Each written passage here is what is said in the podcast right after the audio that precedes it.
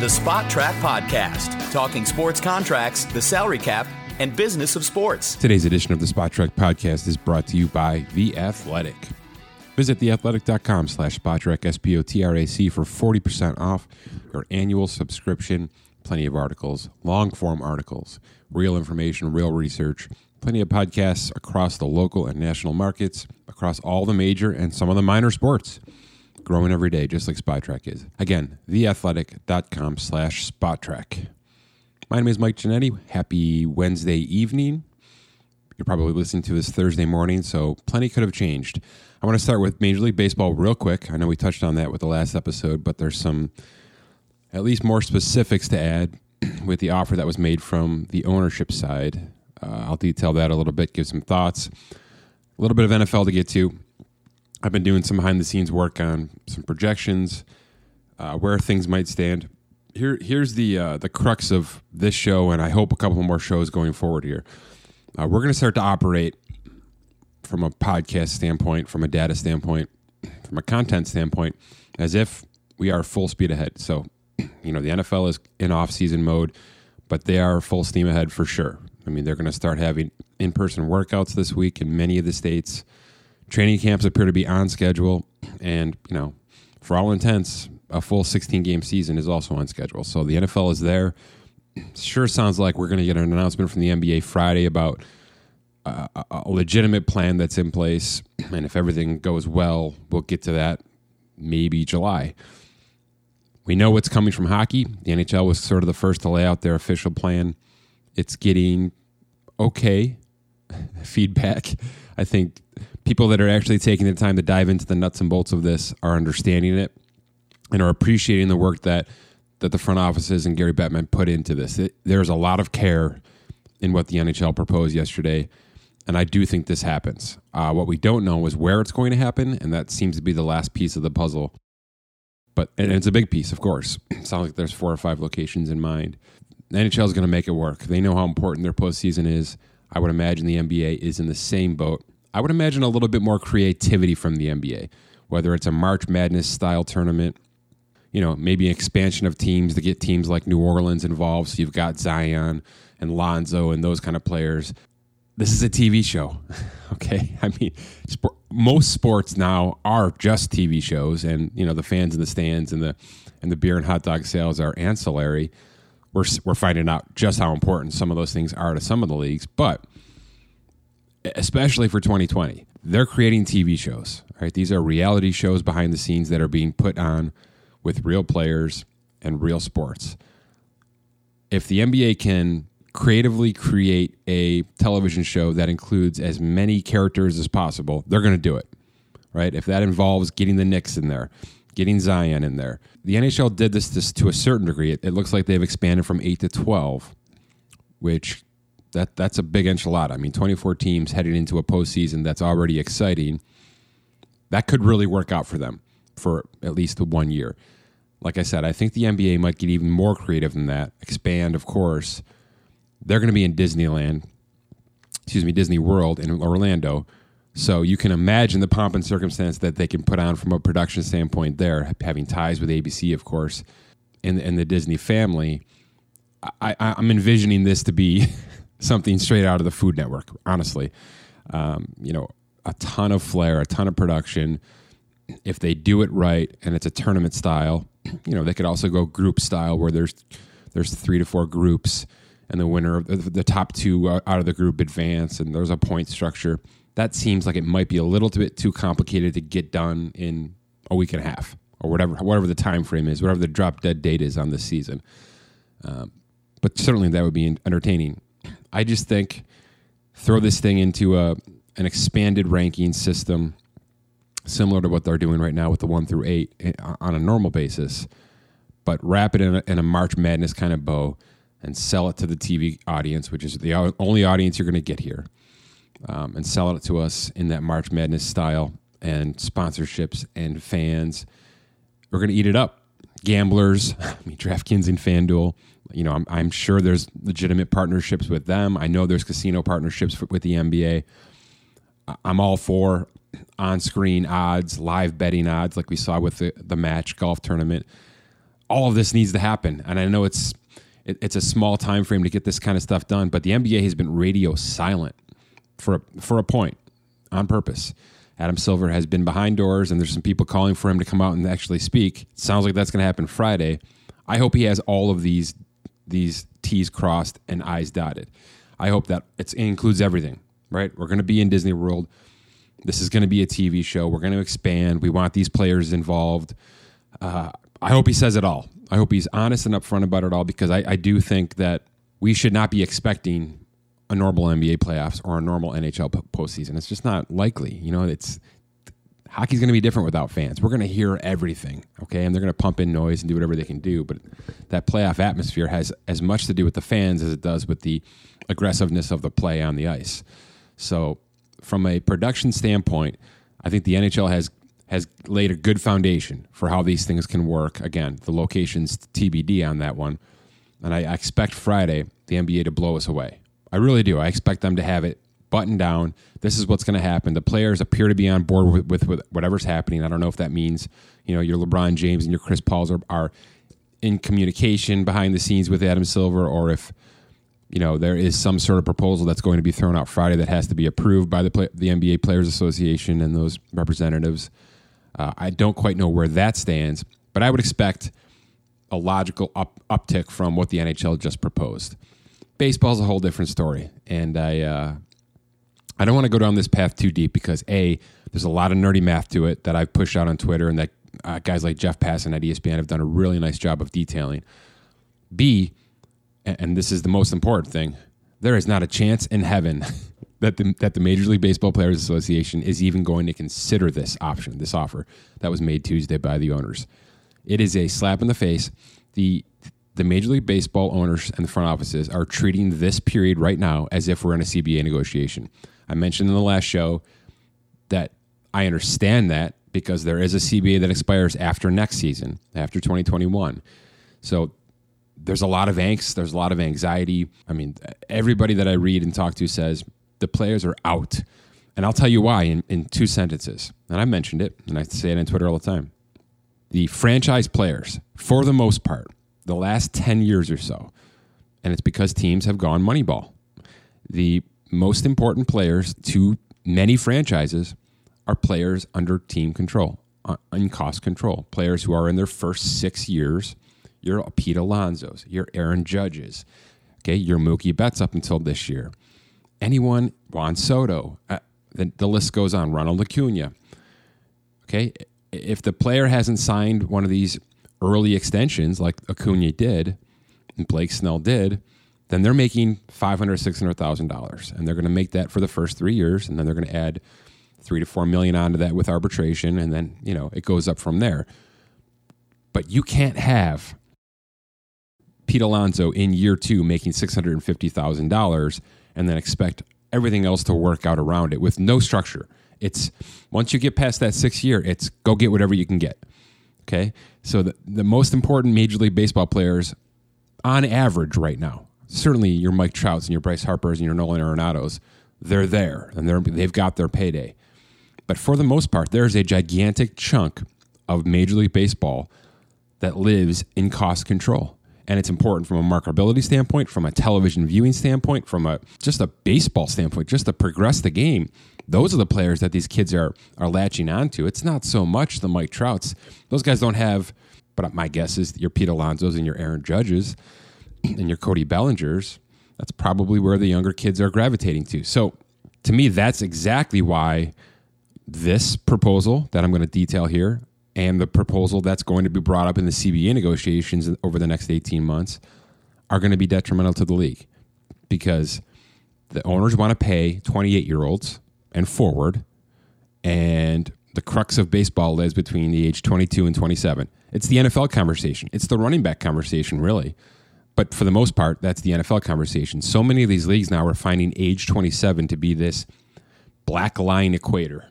And when you're under it, you're generally cost controlled, so you're cheap. And when you're over it, you're old. That's the knock now. You're old over 27. So, you know, we no longer need to pay you top dollar because we got the best of you production wise out of the first four seasons of you or the first three and a half seasons, whatever it is. it's a bad look. It's a bad look, and it's a bad way to manage a business. It's a bad way to manage a business because I understand the entry level graduates to, you know, a veteran kind of kind of system. It's fine. The NFL has had to address this. They've done an okay job of it. I don't think this recent CBA did enough to to push the, the rookie wage scale forward, but at least there's a scale in place that they can gravitate to. All Major League Baseball has is a minimum salary, one minimum salary on an annual basis.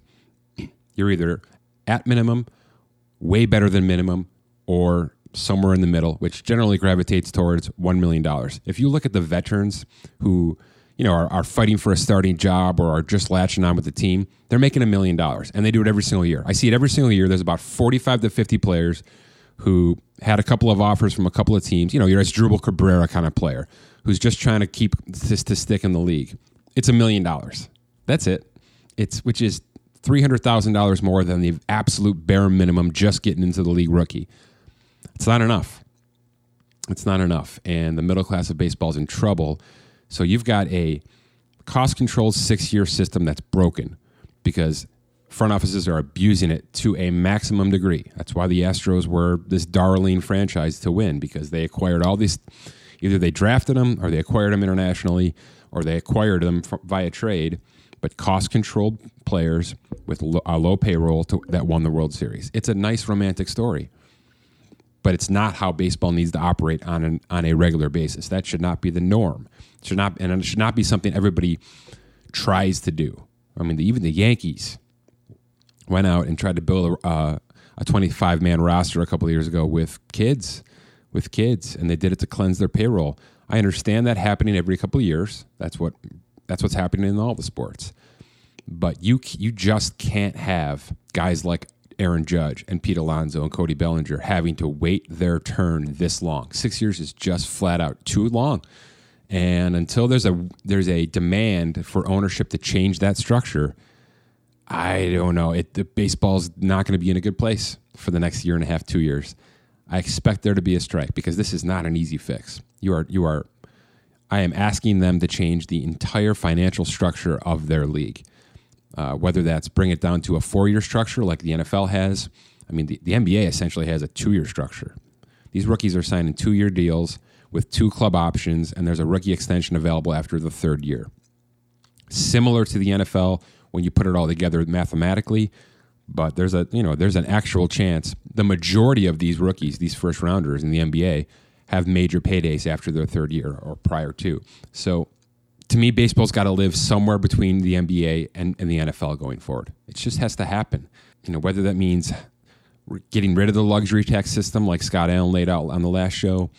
Uh, I just think there something has to give. There's going to have to be a compromise from the players for sure. Right? You're going to have players who are in your Juan Soto land, who are in that cost controlled area right now, and then you're going to have players who've already gone through it, Mookie Betts, Bryce Harper, etc., who paid their dues, paid their time, and and and did went got their paychecks. We'll see if Mookie Betts gets his paycheck, but uh, it's going to split, and the and the owners are going to take advantage of that, similar to how the NFL owners took advantage of the minimum salary players in the NFL. It's a huge group. It's sixty percent of the league. So all you know, it's like the electoral college. If you can find enough population in the right areas to to, to focus on you can win. You can win elections that way. You can win votes that way. So I expect that's what the owners are going to do is they're going to try to to to somehow please the lesser paid players, which is what I'm asking for. But I don't want it to be a band-aid. I want this to be a legitimate structural change. Not only do I want a rookie wage scale that's that's less years and more impactful, allow these guys to, to make a little bit more coin early, especially with incentives and bonuses based on production. I mean, I mean, Pete Alonso Pete Alonso and Aaron Judge over the past two years have arguably been two of the best players in all of baseball from an MVP standpoint. And you know, you're just not negotiating any kind of incentives or bonuses into these young deals. It's not happening. So let's shorten a and make and structure a rookie wage scale. Let's also create a minimum salary structure for all different uh, years of experience. Guys like Asdrubal Cabrera should have a minimum of 1.5 million, or you know, 10% of the luxury tax threshold, whatever it is. You know, slot it based on percentages of the tax threshold. and then have different slots based on years of experience. Not rocket science stuff. Stuff that the players should absolutely be demanding in this upcoming negotiation. And uh, I sure hope we see it. Speaking of slotted salaries and slotted percentages, let's take a look here at what Jeff Passan has unfolded with these owners' offer to Major League Baseball Players Association. The one that I basically says is going to be uh, an absolute no. I, I don't even imagine they're going to consider this. So, off the off the top, and this is something that isn't being made public enough. All of this, these new offers we're talking about here, all the numbers you're seeing from all these these these athletic guys, Kenny Rosenthal, all these guys, all this stuff. It is after the prorated salary reduction. So we're we're already talking about the 82 game pay, not 162 game pay. So bring down Clayton Kershaw from 30 31 million down to 15 and a half, whatever it's going to be. Um, that's the starting point. Then there are slotted percentage reductions based on how much you made, not how long you've been in the league. Again, I'll make that comment because that's important to me not how long you've been in the league, but how much, how big your salary is. So, for instance, if you make more than $20 million, you're going to lose an additional 20% of your salary this year to come back. 10 million, between 10 and 20 would be 30%. If you're a minimum salary player, you're going to lose, you're going to be paid, excuse me, let me start again. If you make $20 million or more, you will make 20% of that so I had it backwards. You're going to earn 20% of that pay. You'll make 30% of your pay between 10 and 20 million, 40% between 5 and 10, and therefore a minimum salary you can make 72.5% of that. It's not good. It's not good. It means if you're a minimum salary player, you're going to make 262,000 or $226,000 for the remainder of this season. If if you're Mike Trout and, and again, Jeff Passan really laid this out nicely because there's loopholes with all of this. It's not just a clear cut 20 80% off the off the top. Like like you know some of the numbers being thrown out there are. It's actually an incremental pay. So you're going to be in tier 1 to start, then tier 2 to, after that and it goes up based on how much you accrue throughout the year. It, it's a big big pay cut. We're talking about if the Angels play 82 games and go all the way through, and all the bonuses are hit because there's some significant postseason bonuses, which we talked about in the last show, but I still don't think they're enough. Let me tell you why. Mike Trout's supposed to make $36 million this year. So is Gerrit Cole. Based on this structure, if the Yankees or the Angels play out the 82 game regular season and then go all the way through the playoffs, they'll make about seven and a half, maybe eight million dollars when it's all said and done, instead of 36. That is quite, and that's with the postseason included. That's nuts. It's nuts. It's an absolute no for me. This is the absolute lowball first offer from the owners, and it's an embarrassing, insulting offer, and they know it. That's what I mean. They're treating this like a negotiation, like a CBA negotiation. They're not treating this like we're in a crisis. We all have to come together and do the right thing to get back on the field. The owners don't want to be on the field. That's what this offer says. The owners don't want to lose money to go play games without fans, concessions, and parking just to have a TV show. That's what this offer says to me, at least, because you absolutely can't do what I just laid out. You can't do it. I, I don't really know where I lie because I just want to see baseball come back. So I, I don't want to give too strong of an opinion on this. But my initial opinion is the owner should find other ways to recoup this money. Get creative, get a marketing team involved uh, understand that this is a production company and a TV show now, and that there aren't going to be people in the seats that you can sling T-shirts at out of a gun, and figure out how to recoup some of this revenue that you're certainly going to lose. And we, you know, it's a terrible situation. They're going to lose over half. They're going to lose at least sixty percent of their revenue pro- projected for 2020, and that's a fact. But taking it away from the players is such a bad idea.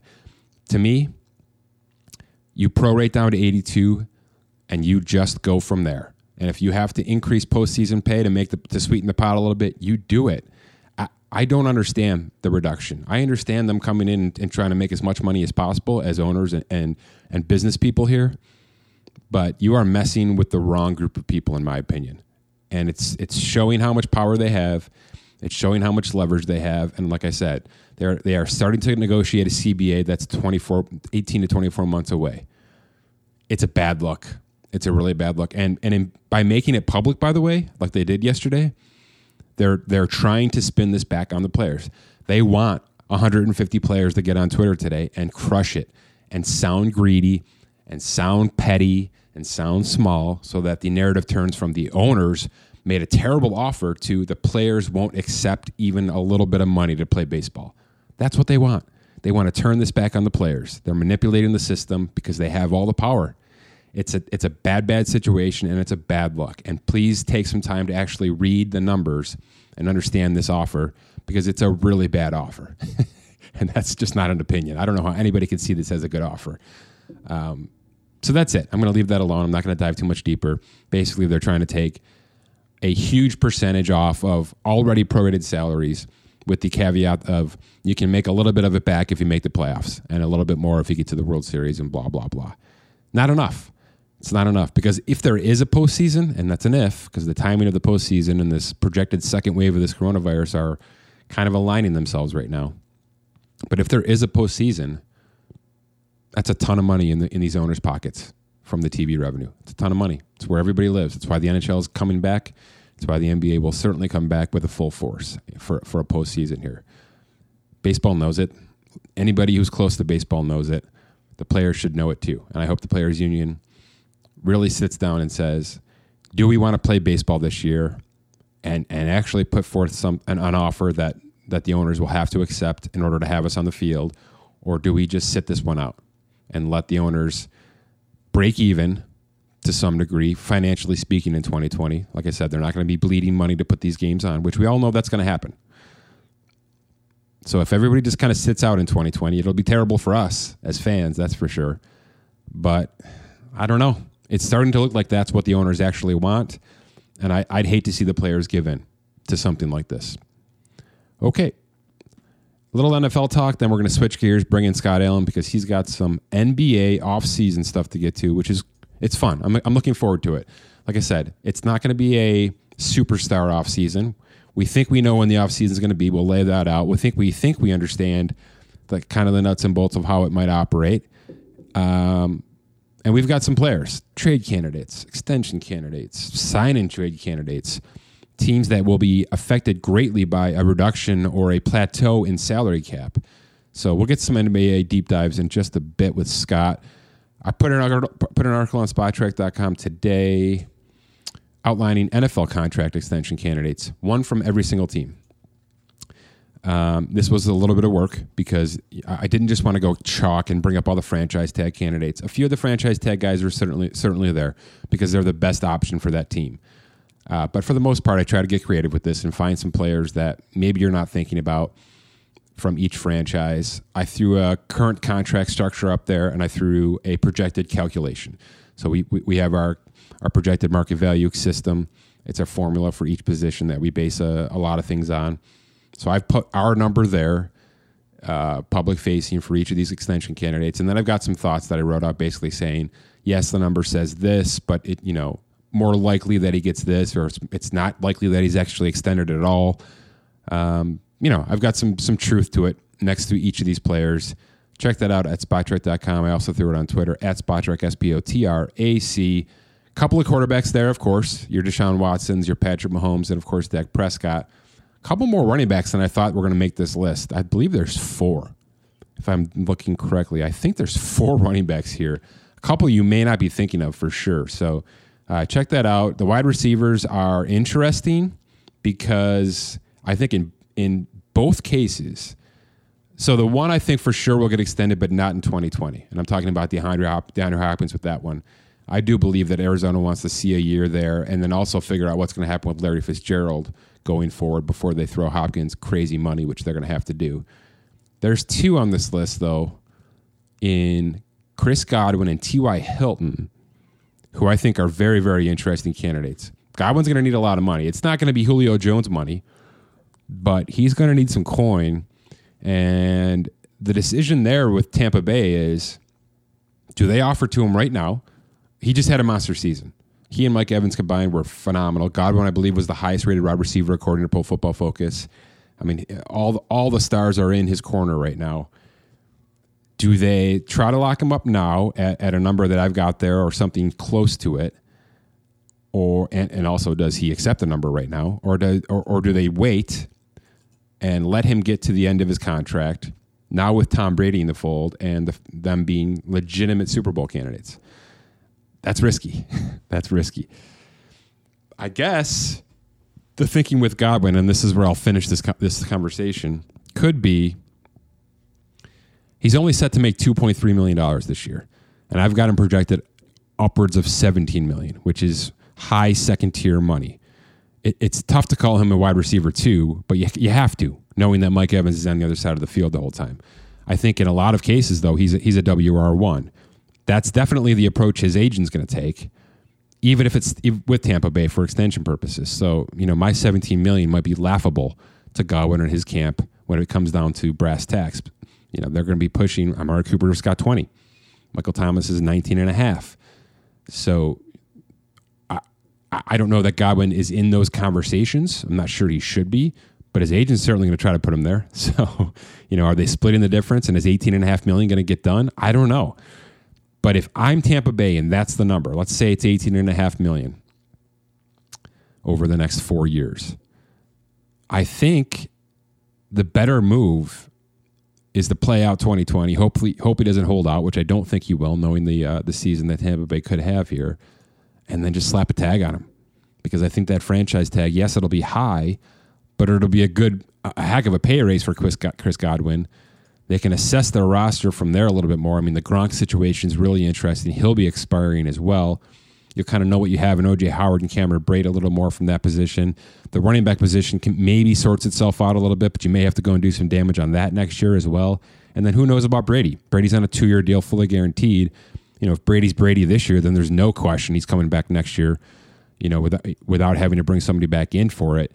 Um, I'm just wondering from an allocation standpoint if they can handle a big time extension for Chris Godwin, knowing Mike Evans is already on one, and they may have to address the tight end situation again next year. So we'll see. It's interesting to understand the timing of Godwin versus how much the money could change. Again, if he has another year, if he if they don't extend him this this summer, and he goes out and has another huge year with Tom Brady now, I mean, there's no question he's 20 plus million. There's just no question because it's he's now proven it over two and a half years, and enough's enough. So that's one to watch for sure. Check out the whole list. I've got 32 players up there on Spotrac.com, and we will continue to pump out the NFL contract as if we're having a normal offseason here. Let's uh, let's bring in Scott Allen and talk some basketball. While most sports are currently at a standstill, it's never too early to start preparing your updated fantasy football draft roster. And there's no better resource than Fantasy Pros with their flagship Draft Wizard Mock Draft Simulator, you can customize any format that your fantasy league plays. Run mock drafts in a matter of minutes against realistic opponents and prepare for any scenario your draft might face. Everything's going to be updated. We got rookies, we got UDFAs. There's plenty to deal with right now, especially if you're a dynasty draft. And you know extensions like Deshaun Watson will matter to you. Get in there, start cranking the numbers out, start figuring out what the heck is about to happen here as we push towards the uh, you know the the preseason schedule and things like that. It's going to come soon, especially with nothing else going on. So keep up with it on Fantasy Pros. Visit fantasypros.com slash spotrac dash NFL today. Get a head start on your competition. Again, that's fantasypros.com slash spotrac dash NFL. All right, Scott, welcome back to the show. Question number one is this. Generally speaking, July 1st is the big day for really a lot of sports that we cover, but notably the NBA it's the start of the new league year. It's when trades can start to happen. It's when free agency becomes official, and a lot of the, the rumors and hot stoves that we uh, have been reading for a week prior come to fruition. What is that going to look like in this coronavirus situation? Is it going to be similar but pushed back? Yeah, it's going to be pushed back. From what it sounds like, uh, the NBA wants their finals to end sometime in the middle of September and then it sounds like about five days after the end of the finals, they want to have their draft. And then from there, go into uh, free agency slash beginning of league year. I'm hearing October 1 sounds like what they might be shooting for in that case. Maybe uh, November 1 if they have to push it back a little bit. But it sounds like, from what I'm hearing and reading, it sounds like they may want to shoot for something like December 25th, Christmas Day, or somewhere around there. Uh, to start actual games being played. So, however things work out with that, and obviously things could get pushed back or or whatnot, but it sounds like that's what the tentative quote unquote uh, schedule is what they're trying to shoot for as of right now, from what I've heard. You made a really interesting point offline. I just want to get it on the air as well. Um, one of the one of the bigger things that we track and try to keep up with are these trade restriction dates.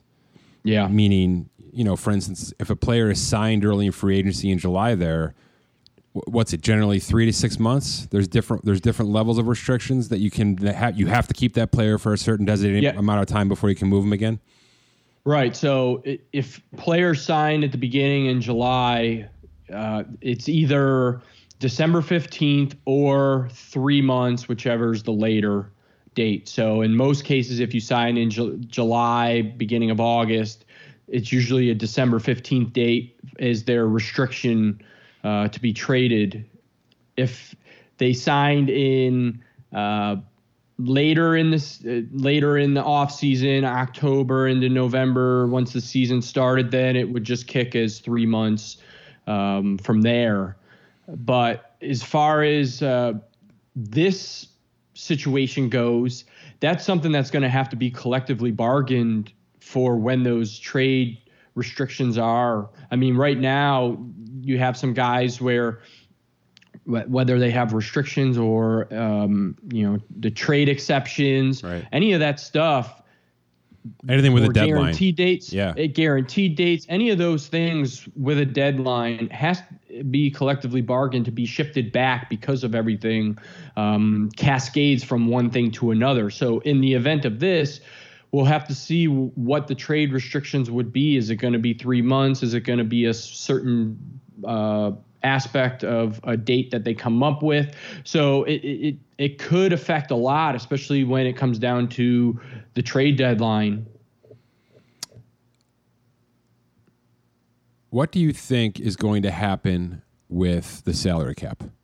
How, how, how should we, as a website that deals with the salary cap, be projecting the 2020 2021 NBA season. And oh, by the way, everything you just said, are you assuming an 82 game season still for next year? Mm, if it starts on know. Christmas Day? I mean, they're certainly not going to squeeze more games into the normal timeline. I mean, with this load management structure, could you imagine well, the the, ha- the, the kickback? So, are they uh, planning on going like through June with a regular season next year? You, you know, I, I don't know the answer to that. What I think might be the answer is yes, for the fact that this may allow them to rotate the schedule as they've sort of have wanted to and this may just be the reason for them to do so where they can go further into summer have uh, an off season later maybe flip the draft and free agency if they wanted to go that route. Sure. So those those drafted players are actually being uh, wearing hats that they're going to and not. I was thinking about this. I was thinking about this because the only competition in July really is baseball, and right. baseball kind of owns that July Fourth setting, but not really. I mean, that's sort of the All Star break leading up around there. Mm-hmm. It's fun. It, I love it, but I'm not. I'm, I don't think there's a huge population that follows that kind of thing. If I mentioned this in the open, Scott, and I know you and I have talked about it too. If there's some sort of creative twist on the announcement made Friday from Adam Silver that includes, uh, you know, maybe a, a play, a single elimination play-in tournament for the, the the nine to twelve seeds or the eight to twelve seeds, uh, and then some sort of March Madness style tournament from thereafter, right? If there's some sort of twist that they love that just works out gangbusters, TV, you know, promotion loves it. It's a production win and and they run their regular season through June next year. They could then take this little play-in tournament and make it the July 4th special, and it becomes an annual tradition. It's something we all hang our hat on every July 4th. There's going to be a eight-team single elimination NBA tournament, and the, and the top two teams that win that tournament go into the actual postseason that continues on from there. And then the rest of the postseason runs through July. And then August 1st could be your new, you know, August 15th maybe becomes your new league year free agent date or whatever it's going to be. Um, I, I, think, I think more than any other sport right now that is discussing uh, get back plans, the NBA could really blow us away with some creative thinking, some creative production, and it's things that could last. I think they are trying to do this on the fly, but also trying to do this with the notion of this what can we do right now? You mentioned it with baseball. Throw in everything. Throw in the whole kitchen sink. Whatever your dream is to change baseball, do it. I think Adam Silver's doing it right now behind closed doors, 12 hours a day for the last two weeks. And I think he's going to announce something that is going to be long lasting. Yeah, I, I agree with that because for the fact that they've been silent for so long. And on top of it, he's been wanting to change the format of the playoffs. He's had um, pressure too, as to, well.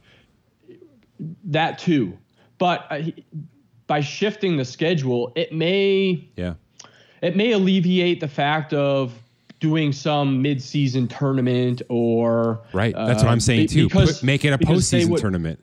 Yeah. Make it a postseason tournament. But like you said, if you shift more into July, you're not going up against the NHL playoffs. You're not going up against um, you know, NFL draft and offseason kind of stuff. You, you, like you said, all you're really going to go up against is baseball. And then for those that follow NASCAR, NASCAR's still going at that point. Yeah, and golf. And golf.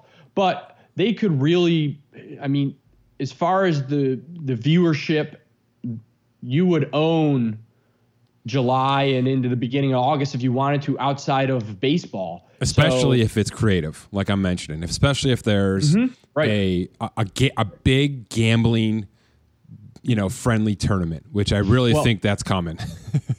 well, and on top of it, think of the the markets we're talking about. A lot of the markets that we're talking about have baseball and they have basketball. So yep. if they were able to shift, they could work with baseball when the schedules come out and say baseball has a one o'clock game on that day and basketball has a. Oh, Scott, I've been, I've done it. Game. I've done it in Cleveland. I've done a baseball basketball doubleheader in Cleveland with with, with the Cavs and, and the I'm Indians. Saying, it's right, but I'm saying into into into the summer more so than just uh, May and May and June. You're dead of summer where right. you're going to get downtown. It'll help, meaning it'll help baseball. Right. Yes, I, I, completely agree. As a fan who's done it, I completely agree with that. The multi-sport doubleheader is awesome as a fan. So uh, yes, I could absolutely see that happening. You, you would drive sports interest into areas where maybe it falls off in the dog days of baseball. Well, and on top of it, if the leagues work together, the, not even the leagues, God forbid, teams work together the if the teams work together, say the uh, 76ers and the Phillies work together as a doubleheader, and you have some kind of promotional discount because you yeah. bought two tickets for each of the games or something, you know, they could they could really think outside the box in those cases. Sure. Yeah, it's good stuff. So, All right, let's get into some so, of these players. I know you got a lot well, here. Let, go ahead. Well, let me let me go back to your original question because mm. I don't think I answered it. Well, yeah. how, how we're handling the cap right now with the league is 115 million dollars was the original projected cap. So we've left the site as is until we know for sure where things are going to be. So for for numbers purposes, we're just basing everything off of the 115 as of right now. Um, like we've talked in the past, it could be that they freeze the salary cap at the 109 million. Or I'm hearing even Woj last week, um, he reported that some execs think the cap will actually just decrease between 25 and 30 million. So what? there's a huge discrepancy between where the cap is actually going to go. Wait, meaning 25 million less than the 109 it is right now? Right. That would be so damaging to this sport. It, it and here's how damaging it would be. I mean, if I'm I, I made the spreadsheet here. Golden State Warriors right now, if it was at 115 million, they would be about 34 million over the cap. If it stays at the 109, it, they would be almost 40 million over the cap. But if it goes down about 25 million, they'd be 65 million dollars over the cap. Which, when you translate that their luxury tax is going to be north of 150 million. Right. And how do you take care of that? tax. How do you take care of that? Yeah, exactly. You've got to So- treat, you've got to treat your teams better than that. It's the same conversation I just had about baseball, where the owners are just destroying the players right now. Um, yeah, I mean, I'm looking at these numbers as well. I, I don't I don't know where we go from here. To me, the logical answer and the reason I brought it up in the first place is that I think the smartest approach, and I understand that they might take a bath on it for a year, is just to leave the cap alone. Just just make it unchanged, keep it at 109.1 and understand that there's going to be less revenue earned in 21, but that it, it's this is the reason I think it's possible to do this here more than any other sport because they're going to find other revenue. I just went off on a rant about how MLB owners need to dig down and hire marketing companies and figure out how to make money. Figure, you know what I mean? Figure out how to make money to be able to pay your players because that's what they should be doing right now, rather than complaining about the fact that they're losing six billion in revenue. We, we, it's terrible. We're all dealing with stuff like that. It's terrible, but they have such a platform to be able to go and generate revenue in other avenues. That is why I am hopeful that Adam Silver is is thinking like that. And oh, by the way, the answer to all your problems is gambling. It's the answer to we mm-hmm. all want to bet on you. We all want to spend the money we don't have on your sports, right? So give us a really easy, friendly way to do it, and you will make so much more money back. I promise you. Stop worrying about how we used to do things and start embracing the, the, the ways that are available to them right now. Adam Silver is connected to, to tons of casinos right now. He has this league primed and ready to go with Vegas, and I know he's connected to DraftKings. And I'm speaking to the NBA specifically. I believe it's MGM, right? Is that the casino that mm-hmm. that's officially tied to the NBA? I think so. It really doesn't matter. I- right. If I'm wrong on that, I apologize. But I know there's a there's a there's a legitimate casino, a legitimate sports book, and and for certain DraftKings that are connected to this league.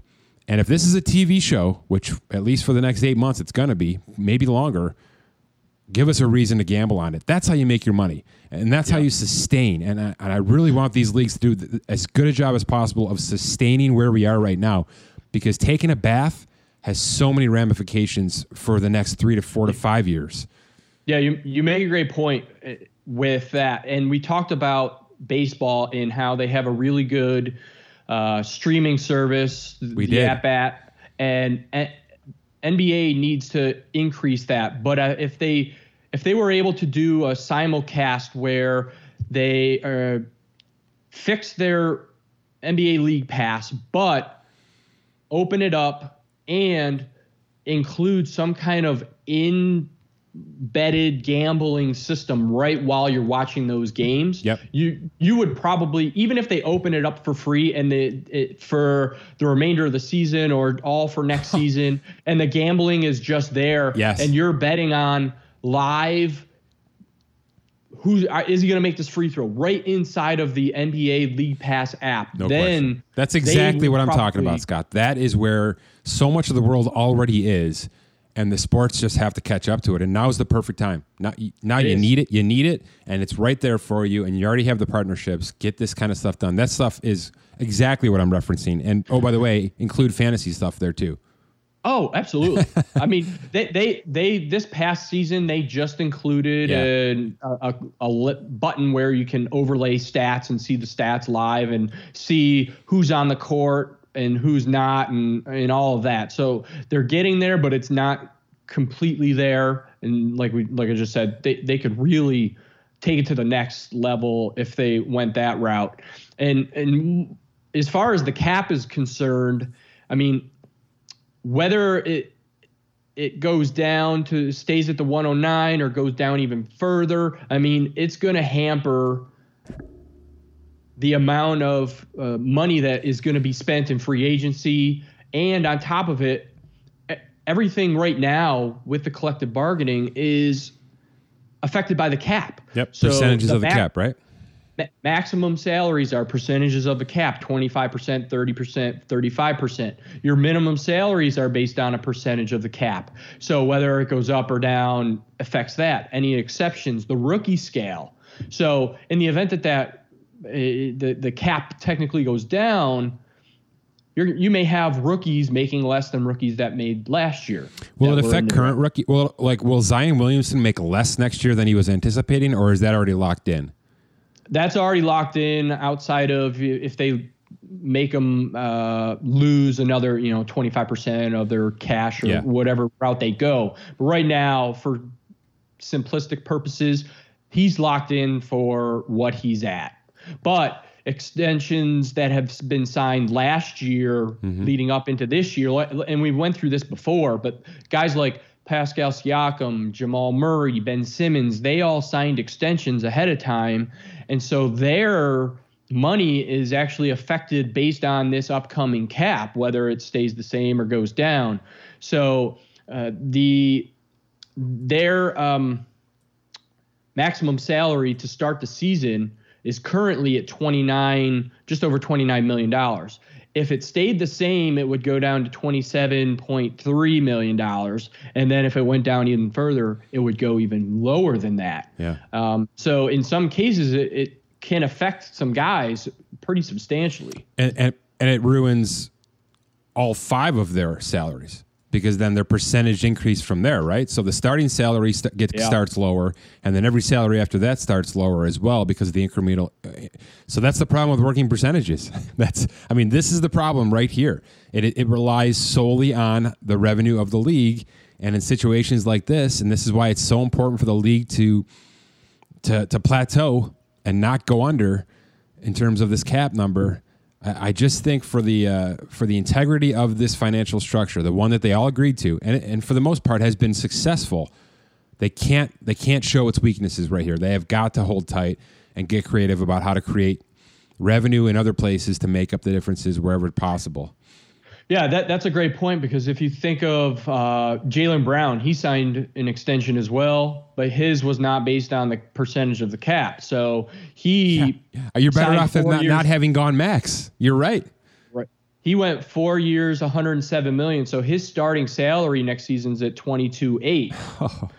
So it's locked in as that. It's not fluctuating based on. I, I I'd be interested to see if there where things go as far as contract writing is in the event of is there say they're eligible for 25% of the cap is there a floor is there a yeah. Is there a floor that it cannot go below? These are all things so, that I, I guarantee you agencies are starting to get in place right now if they don't already because these kind of situations, yes, they're unique and rare, but they exist. They exist. Yep. Um, and it is the it is the flaw in the current NBA CBA. That's for sure. Okay, let's let's uh let's go players first, and then we'll okay. dive into some interesting teams with, with potentially this offseason because I think one one hand will kind of feed the other here. Yeah, well, I don't know how we don't start with Anthony Davis. Um, obviously, he'll be the he could be the entire offseason's discussion or none, based on what yeah. he does here. Mm-hmm. Um, right what uh, what are you hearing? What do you think? Uh, what is the current status for Anthony Davis? What are his options? Just kind of lay out Anthony Davis in a nutshell here for us. Yeah, so he's got a player option for 28.75 million, so he can either opt in and take that money, he can opt out, and then if he opts out, he's a free uh, unrestricted free agent, so he can sign with the Lakers and he can sign using bird rights and sign being over the cap, which the Lakers will be, or he could technically go to another team if he chose to. I I don't foresee that happening because he wanted to go to the Lakers to be with LeBron. Um, so he can he could sign with another team if he chose to. Uh, in this case, you know, if he's signed with the Lakers and the cap stayed the same, he would sign at 30% of the cap, which would be about 32.7 million, and then go from there. Uh, if he went to another team, he could sign at that amount if they have cap space. But obviously, if the there's going to be far and few between teams to do so. Um, third scenario would be does a sign and trade and goes to another team again at that 32 7 starting point and then 5% up from there. But I don't I don't know if Anthony Davis knows what he is going to do right now because he doesn't know where the cap is going to be. So if the cap falls, let, us talk enough, about that, Scott. Let's talk about it because I think it's a global discussion here with really any player we we talk about. Is anyone going to sign a long term deal? No, I, I don't think so because of the fact that they nobody knows what the future outlook is going to be. I think we're going to see a lot of one year short term deals um, because especially not percentage based. But I mean, team players and teams just don't know where things are going to be. They can model as much as they want, but this is uncharted waters for them. So the models that they do are going to be extreme guesses as far as the amount of revenue that they're going to kick in, um, and then any TV deals in the future. But it's short term. I don't foresee players locking in for four or five years um, because you don't know where things are going to go. I and mean, not just that, but the starting point is going to be lower than expected on the percentage based contract. And right, say, you can you can somewhat assume that it would be better in 2021. Maybe. Maybe. Maybe. Maybe.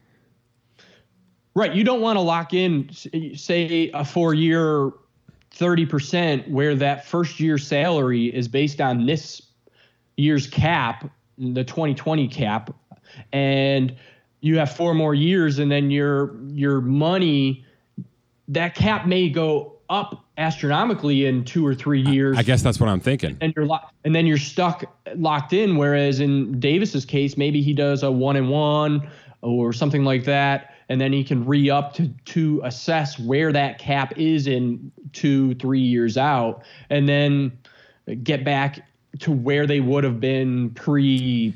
Is there the shutdown? Is is there any other advantage to him opting out and doing a one and one outside of the million and a half more it would be for next year's salary?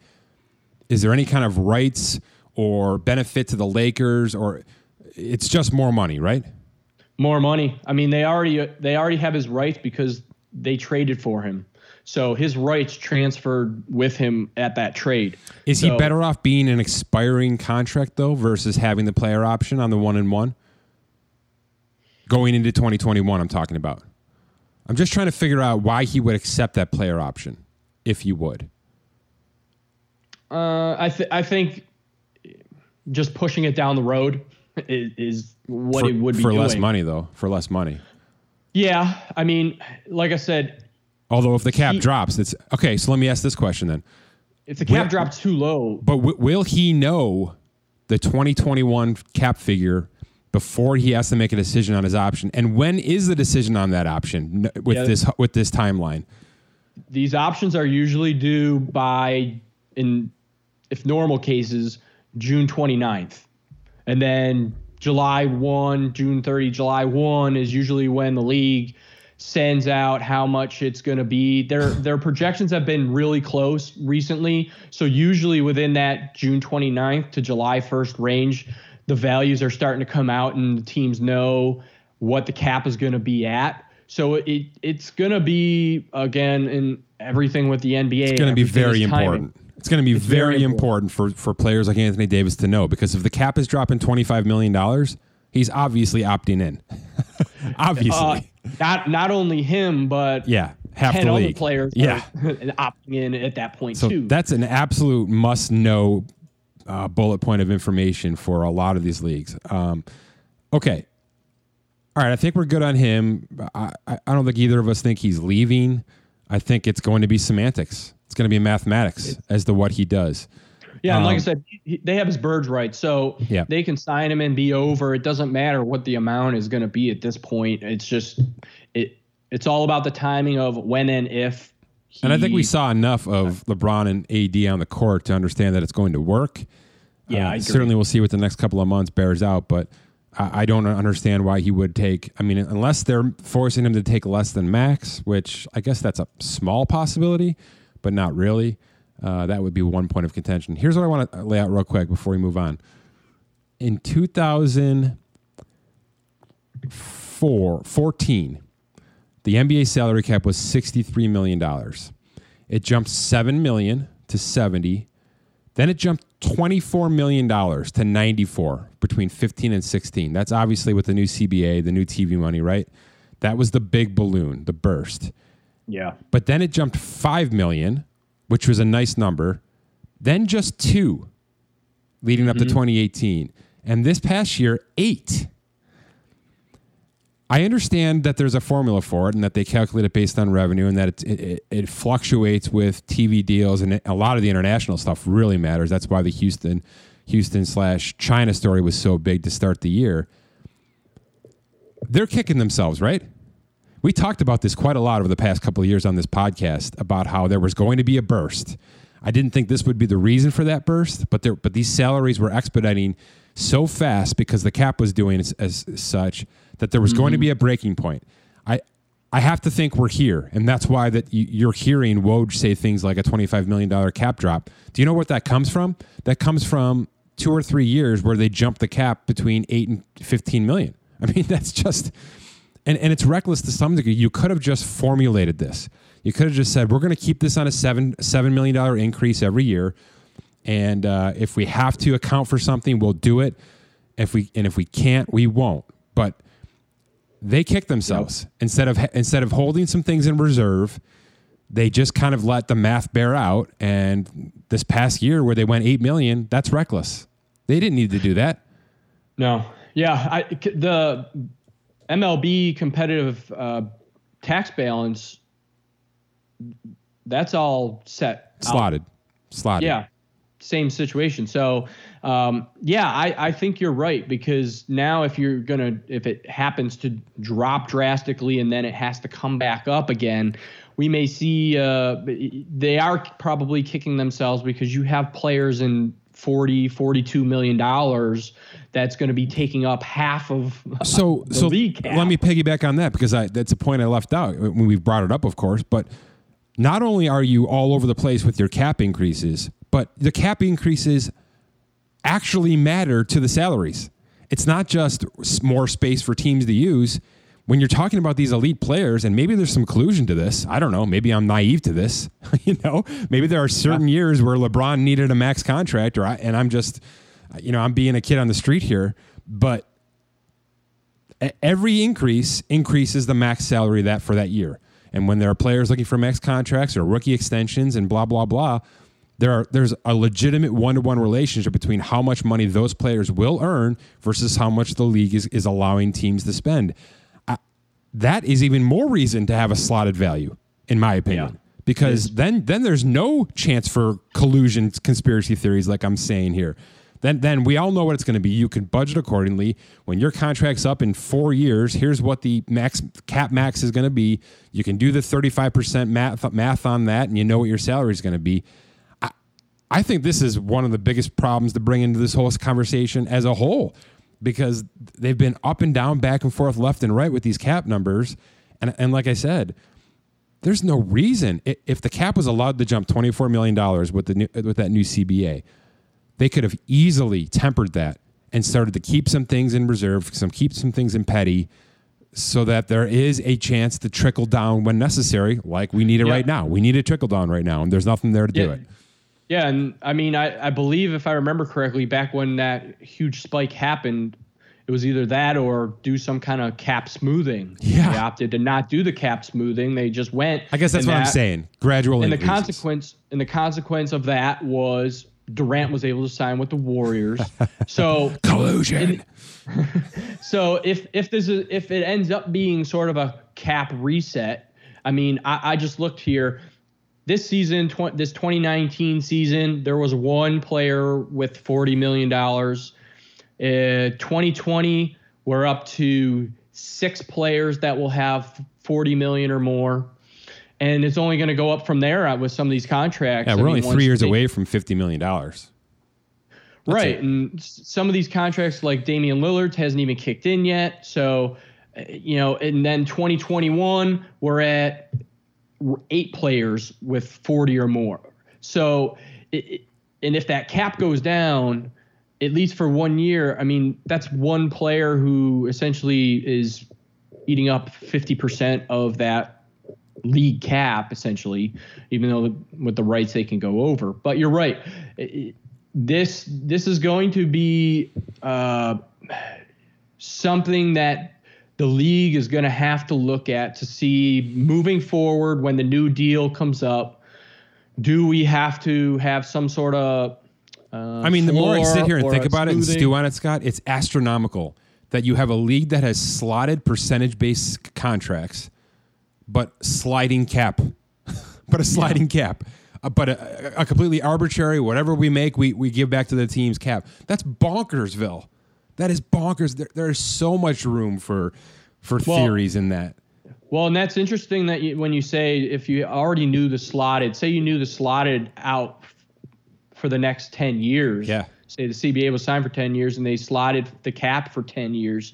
You would already know what the maximum salaries are. What two, Zion's gonna get. four, eight Exactly. years out, and Yeah. you could budget accordingly ahead of time Yeah. and say, no, I want cap space in X year because A, there's a lot of free agents, and B, our rookies are going to hit at that point. Yeah, it, it, It's it a makes problem. sense. It's a problem. Okay, Yeah. we are we're getting long winded here. Let's roll through some players quickly and then get out of here. Uh, it's 95 degrees here. I got to get outside and do some work. um, trade possibilities because uh, okay, let's let's mesh these two conversations together. Outright trades, players that are under contract right now that I think might get moved, versus sign-in trades, which I think may rule the day. It- we saw a lot of it last year. We saw a lot of it two years ago. I think it's going to be even bigger and better this year. Some decent names on that list. Run me down your top three trade candidates, just outright trades, starting with a guy in your neck of the woods. Yeah, Bradley Beal. I mean, everyone knows he was going to be the coveted player to be traded at the trade deadline until he signed that extension. And with that extension, he was unable to be traded for the remainder of the season. So obviously, that's still in lieu because the season isn't over yet. Um, and, but what's interesting with Beal is John Wall is going to be back. I mean, I just read an article that was posted He's ready now. uh, this morning. He's a, he says he's 110%. He's still rehabbing, but he is ready to go. So, can those two players work as a team together and still like each other? They say they do. They say they're they they've sort of mended uh, the issues that have been in the past. So, this it may be advantageous to Washington to keep them for the 2020 season, and because it may be a shortened season, um, and, see how that goes. On top of it, they had a lot of young players that got playing time and did really well. They were really melding. So, uh, yeah, I don't, I don't know he, he if they'll trade him. He says he wants to remain there. For the listeners here, his 2020 salary will be 28.7. His extension kicks in at 2021, which would be 34 and a half. And then 2022, he has a player option for 37.3. Again, who knows where the cap's going to be at that point? He may opt in at that point because it may be low and he may be above it, or he uh, may may opt out. Time will tell on that, but he is definitely going to be the coveted trade option for a lot of teams once 2020 actually comes up and Can I give you the team I think it's going to happen to? Do you have one? Maybe we're thinking of the same thing here. I have a team and a player that, that Washington acquires.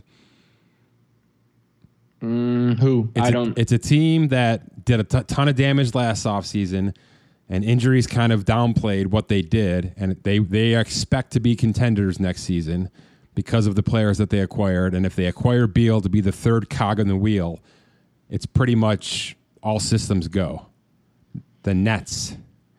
I, I think the Nets push to acquire Bradley Beal and they give up Caris Levert for it because Caris Levert just got signed himself a rookie extension, which is somewhat cost controlled from a Washington standpoint. I mean, if they're giving away upwards of 25 million plus on Beal, they can get Caris Levert at 16.2 million next year. He's a heck of a player. He's definitely an up and coming player. He kind of lost his role when Kyrie Irving was on the court there, which tends to happen with people who play with Kyrie Irving. But Kyrie Irving, Kevin Durant, and Bradley Beal, uh, that's an that's an OMG right there, right? That's a, that's a pretty nice little starting point for the New Jersey Nets. Or, sorry, the Brooklyn Nets. That's a slap on me. The Brooklyn Nets. Um, I, I think Yeah, I that's think a real possibility. Uh, because they've got I the think player. I think they want to move Dinwiddie. I think they would move Levert in a situation where it would be Beal. They want to move Joe Harris. The, these are guys on our list right here. These are not you know coming out of nowhere. Dinwiddie's probably gone. I think Joe Harris is probably gone on a sign and trade. And if, like I said, if you're getting Beal instead of Levert, you do it. You do that because you're in a win now situation. So to me, that's that's the team to watch. Bradley Beal is easily the the the, the, the focal point of any kind of trade conversation. And I know teams like Houston will be involved, and I know the big boys out west will be involved. But I think Brooklyn will push hard, and they've got the pieces Yeah. to do it. But I, I think Washington is going to absolutely have to be blown away by whatever package it is because, like I said, if with Wall coming back, if the two of them can gel like they have, well, not like they have because they have had issues in the past, but if they can really gel, Washington is in the ninth seed, I believe, in the East right now. Uh, so, and that's without Wall. So if he he That's comes right. back, they they could be upwards in that four, five, six seed um, slugfest there. So eh, again, time will tell. Trading Wall saves them enough money, I think, to sign re-sign Davis Bertans, and also include him with with Caris Levert. And if that's the lineup you're starting with, and you throw John Wall and what should be 30 plus points a game again back into that conversation, I think you analytically have enough manpower to replace Bradley Beal. You have you have youth, you have, and it's less and it's less money, which that's intriguing to a team like Washington right now. I'm sure because what they're having to pay Wall to not play is astronomical. So I think there's a there's a world where they will be blown away because the big boys will come swinging for Bradley Beal. They did it last year before he signed. They're going to come back again now that he's a- available to be traded. The offers will be big. It'll be multiple picks, and it'll be a legitimate player or two. And I think Levert is that kind of starting point on a trade. So that's the one to watch from a trade standpoint for me. And we've we've mentioned a couple of players in there already. Here's the other one I want to talk to because to me these are these are intriguing teams. I think the Nets are crazy intriguing. We know Golden State's going to have they're saying a lot of it, maybe the number one overall pick, maybe another big trade. You know, uh, does the Andrew Wiggins experiment work out? We don't know. The 76ers, they they do not lack interest, that's for sure. They they made a big splash last year. They did extend Ben Simmons. Joel Embiid is already under a contract on his extension.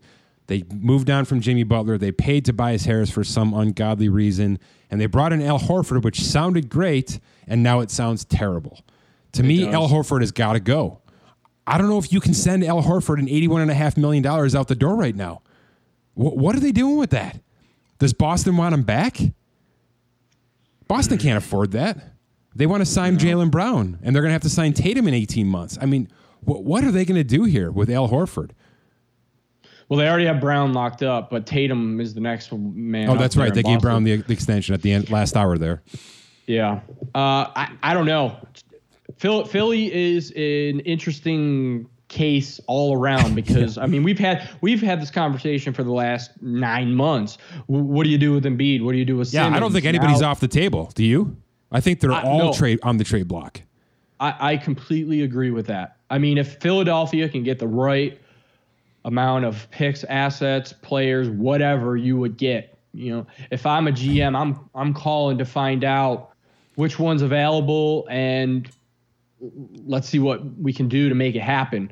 Um, No, it's funny though, Scott. We're t- we're saying this on May 27th, which is when we would normally be talking about NBA offseason. I mean, this is normal protocol for us. it is, But they might, they very might damn well go and win the, the East in the They next could. six weeks. I mean, Yeah. that's a team that if they figure it out and they're all healthy, which they better be now, they could go win the East and be in the finals with the Lakers. And then there's no way that they're moving too many of these pieces at that point. I still think uh, here- here's what I did. The reason I put Al Horford on our list here is because I think it's I think it's championship protected. I think even if they win the championship, Al Horford is on the trade block. He's a piece that they just don't want to pay anymore, even though they just started paying him last year or this year. Um, I, I just think they know it's a swing and a miss. I think Horford is past his prime. Can they eat some of this salary to move him? only if they buy him out. That's it, right? I mean, there's no there's no retained cash in the NBA like there is in these other leagues. No, there's not. I mean, they, you can attach cash up to a certain amount in a trade, but no, they can't say I'm going to eat 50% of that. Man, oh man, what a mess. There there is there is um They're not buying out eighty-one and a half million, right? That's that's too much. no, definitely not. I mean I don't want to say definitely not. They could and stretch it, but that's crazy amount of money to have to keep on your books for forever. Yeah. But there is, I mean, his um, 2022 salary is only 14 and a half million guaranteed. If he makes the finals in the 2020 season or 2021 season or the tw- um, it it becomes fully, Fully guaranteed? guaranteed. Oh no. So uh, he has a, a finals protection there, if if you want to call it that. So, he, he's maybe we need to take him off the trade block. I don't even know if that's a movable contract right now. Okay. Rapid fire here. We've got a bunch of sign and trades. Just give me a yes or a no. Are they signed and traded, or are they let to walk to free agency, or, or are they re signed? I guess it's not a yes or no. It's one of those options. are they signed and traded? Are they let to walk, or are they re signed with their current club? Danilo Gallinari. yeah, I What does Yeah, he OKC one- do as a whole? I, that that was one of my interesting teams that I had. OKC, what who are they? What are they doing? Because they have Chris Paul. Um, I mean, they have Gallinari 97 first round rumored- picks, right? They could essentially replace him in the next couple of drafts. yeah, they they were. You know, he was rumored at the trade deadline. If I had to say, he's probably going to go, and they'll probably sign and trade to get something. Uh, if they make a fool of me and re-sign him, then so be it. But I, I, I out agree. of all the players, I think he is the probably the highest candidate for a sign and trade. I agree because I believe he's plan B for a lot of Bradley Beal suitors. He is. That's exactly how I, I, I treat him. Goran Dragic, Miami's Miami's Yeah. in the same boat as OKC for me. I have no idea who they are, and I don't think they know either. But if they go and win the East, then they know who they are. I Again, guess. Again, he was rumored at the trade deadline. Yeah. I'm gonna say he's gonna be a sign and trade because Miami will get back what they can You for do. him. And See, I, d- I don't think so, Scott. I really don't think so. I, I, I think the point guard is about to get devalued pretty heavily here in the next couple of years. It's one of those things I've been keeping an eye on. Uh, a non scoring guard is going to be watered down pretty well here. I know Dragic can play ball, but I wonder if there's not a market for him. I wonder if he didn't get again- moved because there isn't a market. but again, keep in mind, depending on where the cap is, there's almost no cap space for him to really be signed. So it, with that, depending on where the cap ends up, a sign and trade would allow them to trade him, sign a value, and be traded. So it's going to have to be a crazy cost control contract then in order to be able to move it. Yeah, probably. Yeah. I mean, but it, it's doable with the sign and trade aspects. Fair enough. You're just right. Outright, outright signing and have to sign him with cap space or an An uh, exception, yeah. mid-level exception or something. But that's why I say I think if anything, he is going to be a sign and trade. Kings are really interesting. I think Buddy Hield might be on the trade block, even though he just signed a $94 million contract. And Bogdanovich, another shooter right there. I mean, we've got shooters on this list for sure. They're going to be teams that want shooters. Gallinari, Bogdanovich, those kind of players, Bertans. I, I, uh, I'm 50 50 on him because I don't know who the Kings are. I don't know if they they can stand the to lose him, right? I don't think the Kings know who they are, what they want to do. He was offered an extension. He has not signed it. He's, you know, he's probably one that could be a sign and trade to get picks back or I think he play- signs and then he waits to the deadline. That's my pick. I think he signs Okay. because I think the Kings offer him more than his agent goes and tries to figure out other places would. And and again, uh, possibly because of that cap, he just like you said, he signs because he's not going to get be able to get anything higher outside of a sign and trade. So, okay, Tristan Thompson. Yeah, it, very interesting, especially on that Cavs team. I mean, they have Love, they've got uh, Andre Drummond now. Yep. So, but as I was going through this, the amount of bigs, Yeah. I, I don't, I don't know who is going to want to sign. Who needs it? Big, Yeah. or who needs a big. Yeah. Uh, uh, Cleveland has plenty of them, so uh, I, I really don't know if they let him walk or if they try to do some kind of sign and trade. But I think a lot is going to be based on what happens with Drummond if he opts in or not. I which he think probably will. they tried like heck to trade him at the deadline. And Yep. for everything you just said, there wasn't interest enough to do it. And for that, teams know that Cleveland wants out. They don't want him back, and they're just going to force them to let him walk. You know, and I, and I would not be shocked if that's the case. And then for some reason he goes and signs with an exception or a minimum base salary to the Lakers or something like that to play with LeBron again because LeBron was high on him. So I mean, he got. He got paid this year. Got had that contract that he had the extension, which a lot of people balked at yeah. from the get go. So, um, yeah. Okay, good stuff. Anyone else on this list you want to talk about? Kyle Lowry is kind of interesting. Toronto's, I mean, again, an Eastern an Eastern Conference favorite here, even without Kawhi. Um, yeah, he, he is He's older though. He's older. He he had the one year, thirty million dollars extension. So the caveat with him is because of when he signed that extension, he can't be traded until October seventh, which obviously could get pushed back because of collective bargaining or it may stay locked in as is. Just depends on how the situation goes forward with all that stuff. So he's one that is in that boat of may or may not depending on where that threshold is. I think toronto likes where they are right now so yep. they may just keep lowry for the uh, for that one year and and go from there. Um, like I said, there's a lot of bigs out there. Got Hassan Whiteside. I think that's an interesting one. I know there's a lot of people that aren't high on him, but I bring him up because Nurkic had that injury yeah. and had been out all year. He's going to come back. So does same situation Portland, as Tristan Thompson, in my opinion. It, yeah, it, it really is. Do you sign and trade? But again, he's a big, so yep. who's going to want him? People were surprised that he was moved from Miami to begin with. Yeah. So I don't know what his situation is going to be moving forward, but I put his name on here because of the similar situation to Thompson. Um, yeah, and outside of the players, for final thoughts here, other, I mean, we mentioned Oklahoma City. Who do they think they are? Chris Paul is uh, on a quote unquote 2020 contract year because he has a 2021 player option at 44 million which he would probably opt in at. Steven Adams is on a contract year for 2020 as well. So where is Oklahoma City going to go? They've got a lot yeah. of draft assets, but who are they? And that's where I said with Gallinari, uh, because they have Schroeder and they have uh, SGA. So are they gonna just let Adams and try to move Paul, keep Paul? So I think that team moving forward is very interesting. If I had to guess on that, just to kind of wrap up all on OKC, I think they package one of those first rounders to get Adams out the door. Yeah, I think possible. Adams is the piece that probably needs to move now because Paul has shown that he can lead this kind of this group of kids, and there's going to be more kids as they continue to draft players with these picks. I, uh, I that's probably the right move. You just kind of get Paul to the finish line and then let him pick how he wants to finish his career.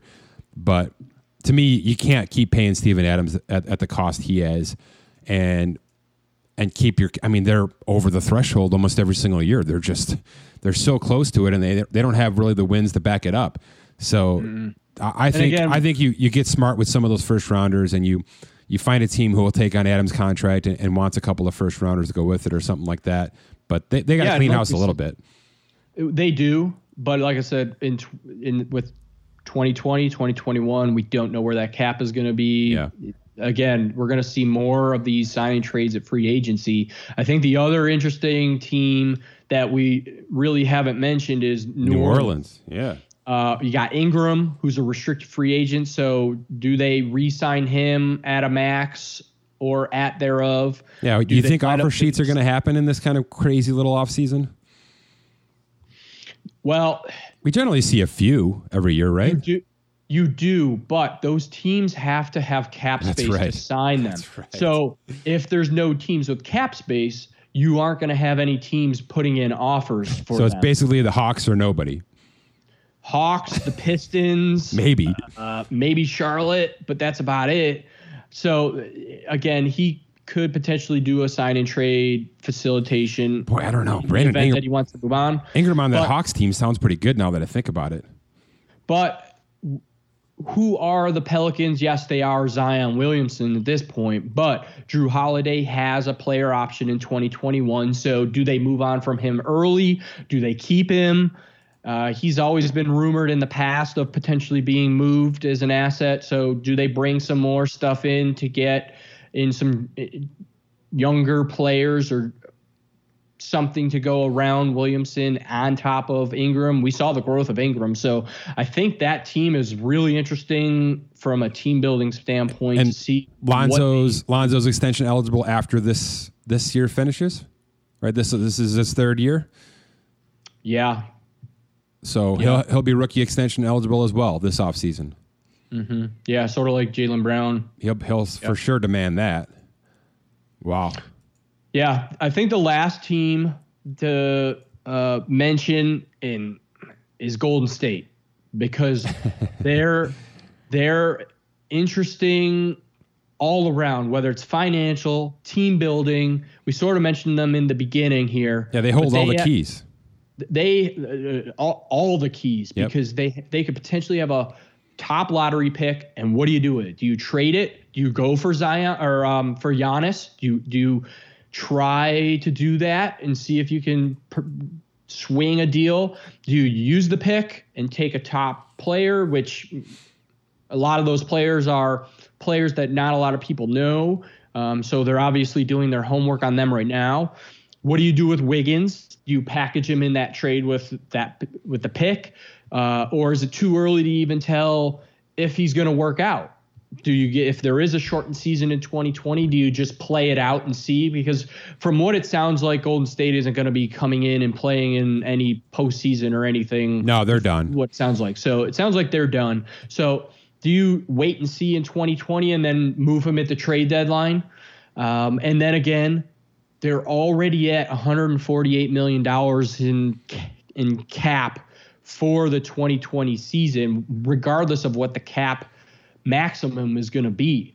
So, what do they do as far as players? They have a bunch on non-guaranteed salaries. Are they going to move those and then sign guys at even lower minimums, depending on where the cap and the minimum are at at that point? So I find them extremely interesting. And then the last point is, as we mentioned at the very beginning, their luxury tax is going to be astronomical if the cap drops. And we've never seen anything like that. Is i mean we talked about it back when oklahoma city had to pay a lot but we're talking almost double of what they potentially would have had to pay when they had the carmelo anthony and all those guys um, Yeah. uh, on the books. So yeah a lot there. It'll be interesting to see how things play out but a lot, So we- lot of interesting stories. Let's finish on this, kind of wrap a bow. We talked about all these big guys that can't find a home. Golden State kind of needs a center. I mean, Yeah. they're working with Chris right now. Kevon Looney is injured. Uh, He may be available now, but I believe it was only a one year deal for him anyway. I'm not looking at the Warriors cap table right now, but that's really the only because because here's what it is otherwise, and these players are all signed certainly through next year. Steph Curry, Klay Thompson, Andrew Wiggins, Draymond Green, and kind of an X at the center position. So, so if they feel like, and they should feel like that, those four right there are contending. They should be, and they just need to add a, a, a legitimate center. They could be involved in one of these sign and trades for a player, one of these big men that need to go out there and get a couple couple million, you know, maybe a two three year contract on a sign and trade and and play nice with one of these teams. Especially since many of these sign and trades will be coming from the Eastern Conference, so they'll mm-hmm. they'll feel a lot better working with a team like Golden State out in the West. Keep an eye on that because if if if Golden State thinks that they're in a two to three year window still with these with the core players to keep winning championships, they will go all in and acquire somebody to be that fifth player for the, for the starting five. And if not, because of luxury tax purposes, which you laid out there, then they're going to have to play small ball with it and bring in somebody on maybe an exception or a veteran minimum. But sign and trade is absolutely an option for them based on everything they hold right now. Yeah, but the inter- the thing with the with that is with a sign and trade, you are hard capped. So you can only go a certain amount over the luxury tax to the a luxury tax apron. But they've So got some fat to trim on non-guaranteed contracts that can get them down pretty Yeah. good, right? Yeah, they do, but I mean they were they're they were tight this year as far as um So are you saying they probably can't afford to keep Wiggins? Is that what you're trying to tell me? Or Draymond? no, they can afford it. I'm just saying if they sign and trade, they're hard capping themselves. So they if they're already over, they would have to probably move one of the large salaries to get below that apron because once you're hard capped, you can't go over that apron at all. So uh, Wiggins would most likely have to be in that or Draymond in that. Not that they're they're going to move from him, but crazier things have happened. Right. Uh, so they would probably have to do something, especially again, we don't know where the cap is going to be. So if it drops drastically and they're extremely over, they're not even going to be able to facilitate probably a sign and trade because they would be so far over as it Last is. thing, So, because we've mentioned extensions and a dropping cap and collusion. And I put those three things into a bowl and mix it up. And I just forgot that I'm pretty sure Giannis is able to to extend this offseason. Is that yeah, correct? yeah, we've yeah we've talked about that in the past. He can extend with the Wa- Milwaukee Bucks now, or he can wait and then. he has how many years remaining on his current contract? Uh, Is it just through 2020, 21? He yeah to 2021. Yep. So he's got uh, next season he would be under a contract uh, contract year. So his percentage based max extension would be based off of the 21 22 cap. Correct. So a $25 million decrease next year wouldn't necessarily impact him, though it'd be hard pressed to see that cap get back up $25 million plus after that. you understand Right. what I'm saying here? I do. I do. There may be a significant decrease in Giannis's extension, no matter who that is, versus whether he stays in Milwaukee or he goes elsewhere. This is very bad news for him right now. This is all very bad news. Yeah. Yeah. It is. The last thing I'll say with the Warriors, going back to that, is they do have a trade exception from Andre Iguodala for $17 million. Why that is important is that expiration date is July 7th. So if ever, if if all these things get shifted back, that is a date that may have to get shifted back as well. These Oh, of course it would. Of course it would. But they can take up any player with $17 million and below and be over the cap still and not uh, essentially not sign and trade and be hard capped. So they could take on someone it fully at say $16 million and can take on that that salary with that exception in full. So keep that in mind move forward here. Who could that be? Could that be Myles Turner? That could be Myles Turner. I know Indy wants to get rid of him. They've got Sabonis. They don't need him. Myles Turner's at 18 million next year. Hmm. Golden State's so interesting. It is a lot. A lot of these teams are interesting, and then you got some teams that not so much. But yeah, Okay. it, it, it is going to be interesting to see where things pan out here in the next month or two, and maybe Friday. Maybe we'll know more Friday. Definitely Friday. That's how I was going to finish. Looking forward to Adam Silver's announcement. Um, hopefully, it's loaded with details and uh, puts us in the right direction because baseball really made us take a step back here with this offer. Oh, by the way, I expect there to be a counter offer from the Players Association in baseball probably Thursday. So if you're listening to this Thursday morning, um, expect something to come back from them. Spoiler, it's going to be a no. and then it'll be a list of reasons why. And then it'll be a list of reasons uh, of compromises that they might be willing to discuss. But Scott and I discussed this in the last show. I said it again in the open here today. I think we are moving towards a situation where there is no baseball in 2020, and that might be what the owners want based on the offer we saw.